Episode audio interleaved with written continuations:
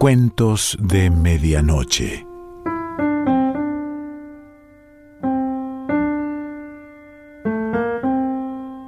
El cuento de hoy se titula Un error y pertenece a John McGahern.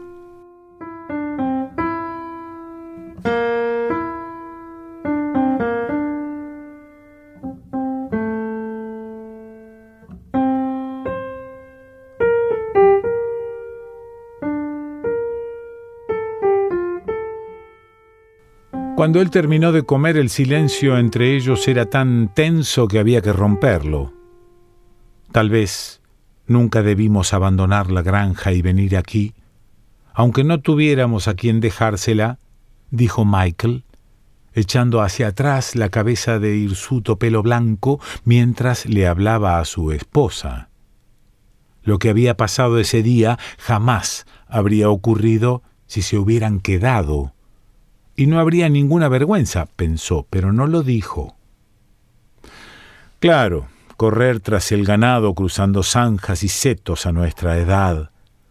Vacas, gallinas, cerdos, terneros, correr de la mañana a la noche en esos campos pantanosos, entre dos lagos, con las botas enterradas hasta arriba en el barro y el agua, teniendo que correr con la escritura a ver al gerente del banco después de un mal año. Pensé que ya habíamos hablado de todo esto. Bueno, si nos hubiésemos quedado jamás habríamos tenido que retirarnos, le dijo ya y que sonaba flojo. Estaríamos bien retirados. Estaríamos bien retirados hace mucho, en la tumba, si nos hubiéramos quedado. No sabes qué día ha sido este para mí también. Áñez se echó a llorar y Michael se quedó sentado en silencio en la silla mientras ella lloraba. Cuando volví del Tesco, ordené los paquetes, dijo ella. Y a la una menos diez puse los arenques en el grill.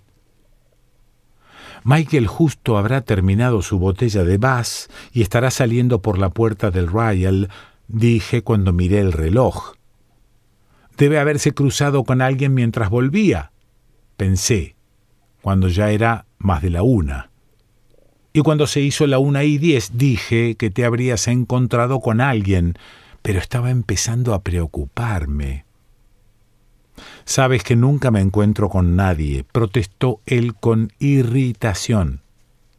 Siempre salgo del Royal a la una menos diez, nunca un minuto más ni un minuto menos. No sabía a dónde ir cuando se hizo la una y media, estaba paralizada de preocupación.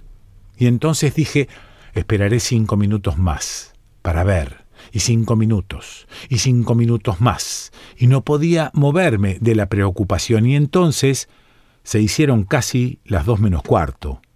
No podía soportarlo. Entonces dije, iré al Royal.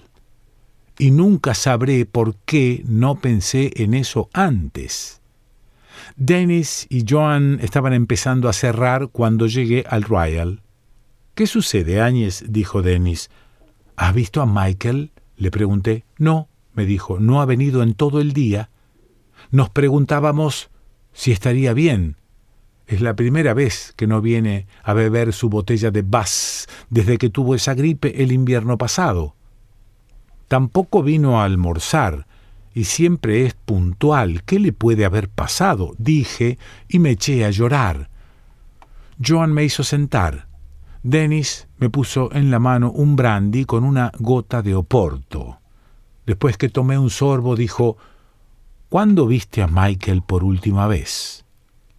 Le conté que fuimos al Tesco y que yo pensé que habías ido a beber tu botella de Bass y que puse los arenques y que no apareciste. Joan sacó un vaso de cerveza y se sentó conmigo mientras Dennis fue a hablar por teléfono. No te preocupes, Áñez, dijo Joan. Dennis está averiguando sobre Michael. Y cuando Dennis volvió, dijo, no está en ninguno de los hospitales y la policía no lo tiene, así que debe estar bien. No apures el brandy. Cuando termines, iremos en el auto. Debe andar cerca. Dimos toda la vuelta al parque, pero no estabas en ninguno de los bancos. ¿Ahora qué haremos? dije.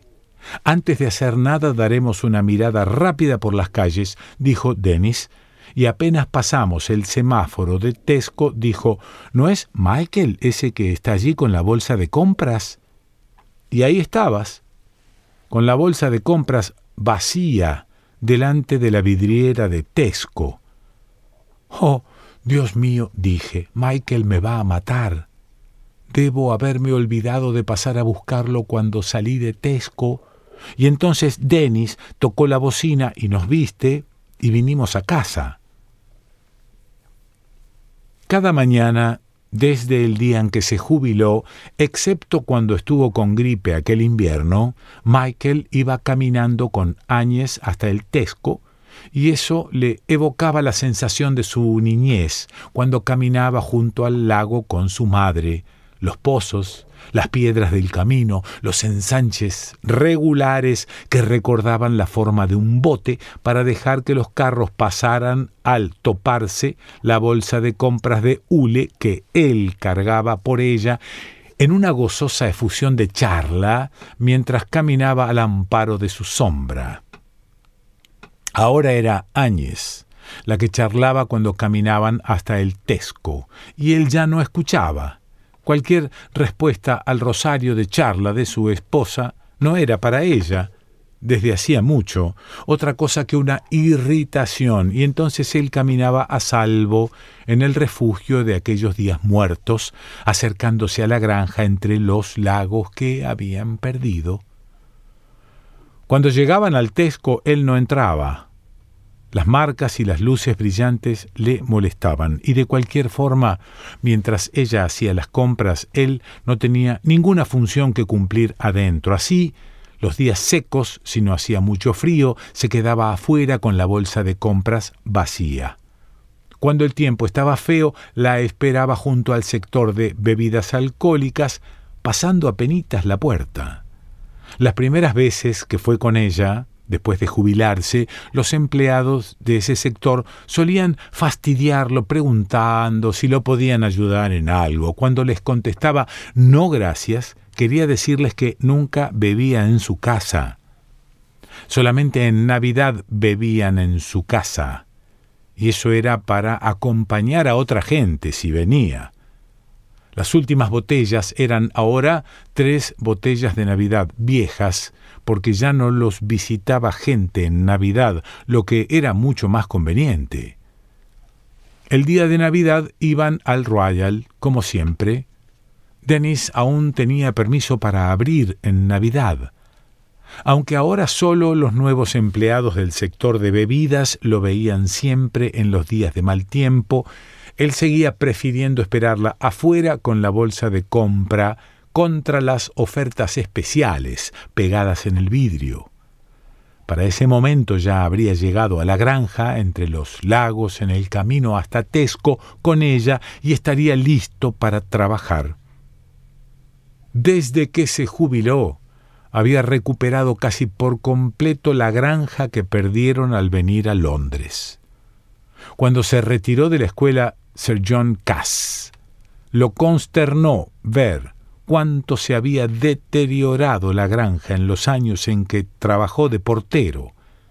Las zanjas de drenaje estaban obstruidas, los campos estaban llenos de juncos, el jardín era un malezal y los setos estaban invadiendo los campos, pero era un peón demasiado viejo para hacer las cosas con prisa. Cada día se fijaba una sola tarea. La cerca de piedra era su orgullo, tal vez porque fue el comienzo. Antes de que se construyera la cerca, no había ningún límite. Todo parecía imposible.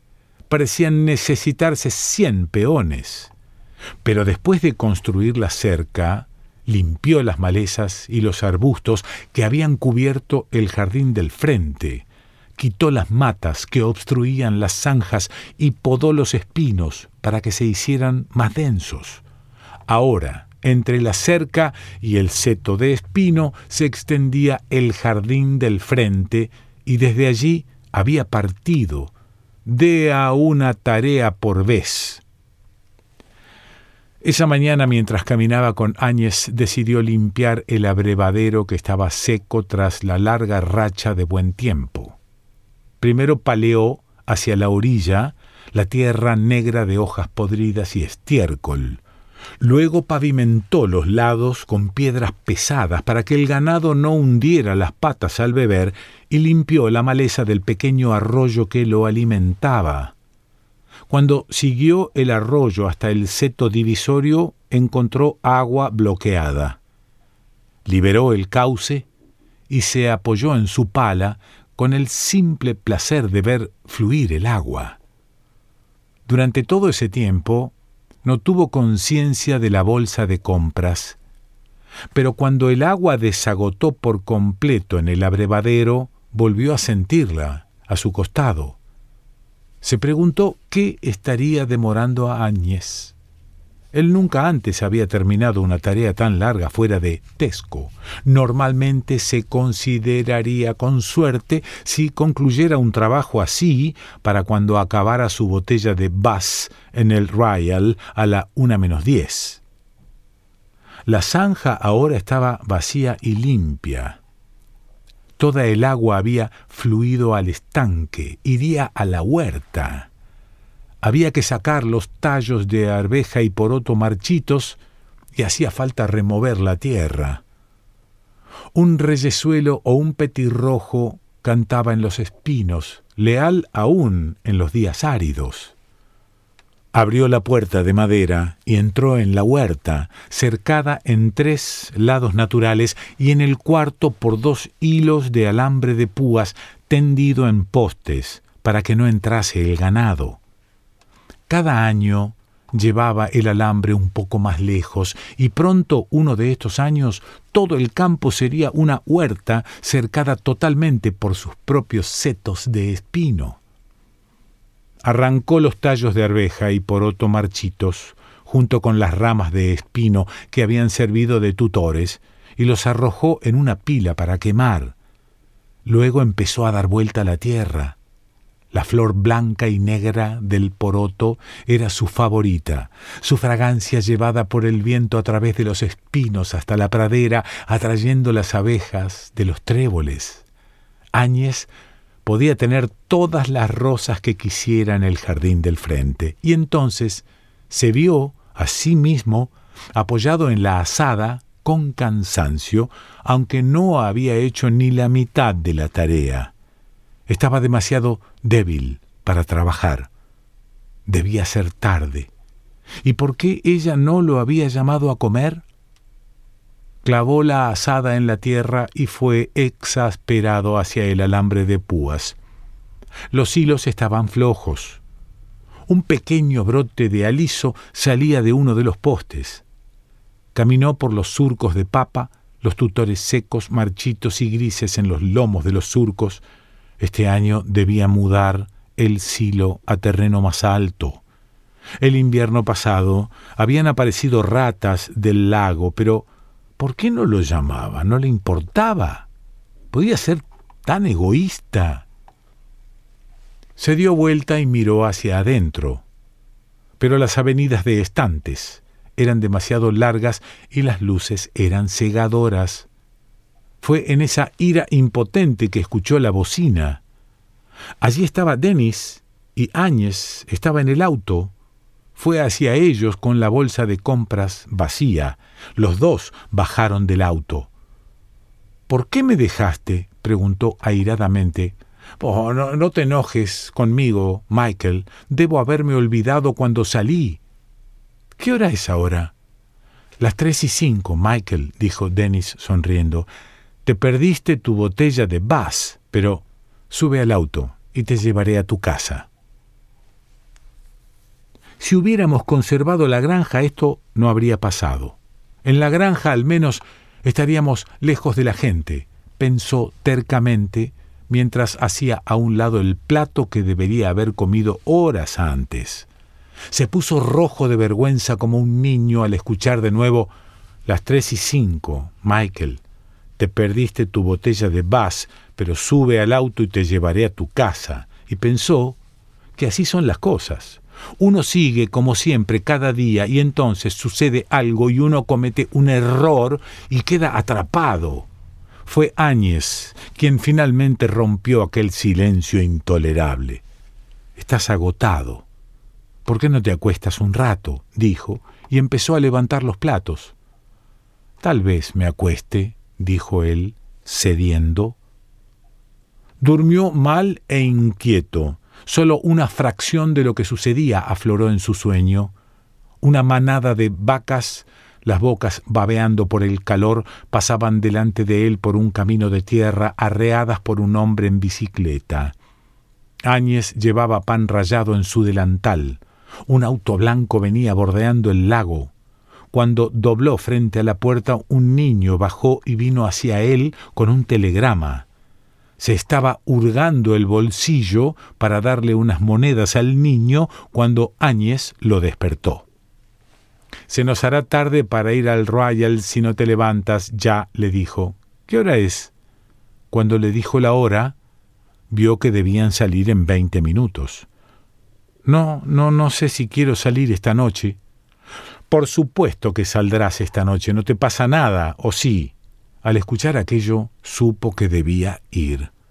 Se levantó y se lavó, se puso el traje, se peinó el pelo blanco hirsuto y exactamente a las nueve menos veinte, como todas las noches de sus vidas, cerraban la puerta 37B de Ainsworth Road a sus espaldas.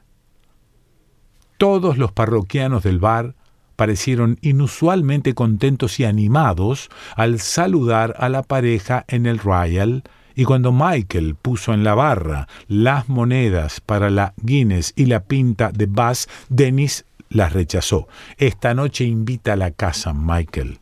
Tienes que compensar esa botella de Bass que te perdiste, le dijo. Llevó ciegamente las botellas a la mesa donde estaba Áñez. Cuando giró, y se sentó mirando el salón con los anteojos levantados, el salón entero resonó con Salud, Áñez, salud, Michael. ¿Ves que todo estaba en tu mente, Michael? Todos son los mismos de siempre, más felices incluso, dijo más tarde Áñez, en la calma de las bolas de billar que se escuchaban golpear en el pub. Puede ser, Áñez, puede ser dijo Michael, bebiendo. Toda la gente también estuvo eufórica durante semanas en las pequeñas granjas alrededor del lago cuando Fraser Woods trató de colgarse en la rama de un manzano de su huerta. La inocultable excitación en sus voces cuando decían ¿No es terrible lo que le pasó al pobre Fraser? y la lujuria en sus caras cuando esperaban que su propia excitación se reflejara en las de los otros.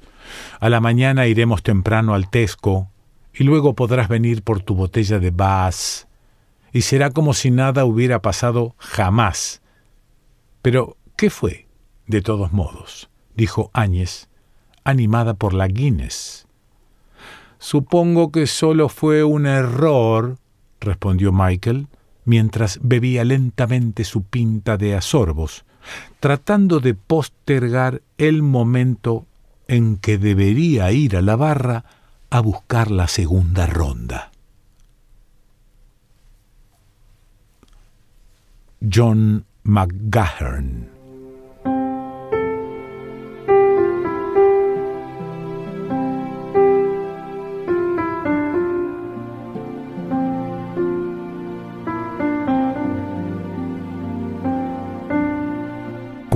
De Medianoche.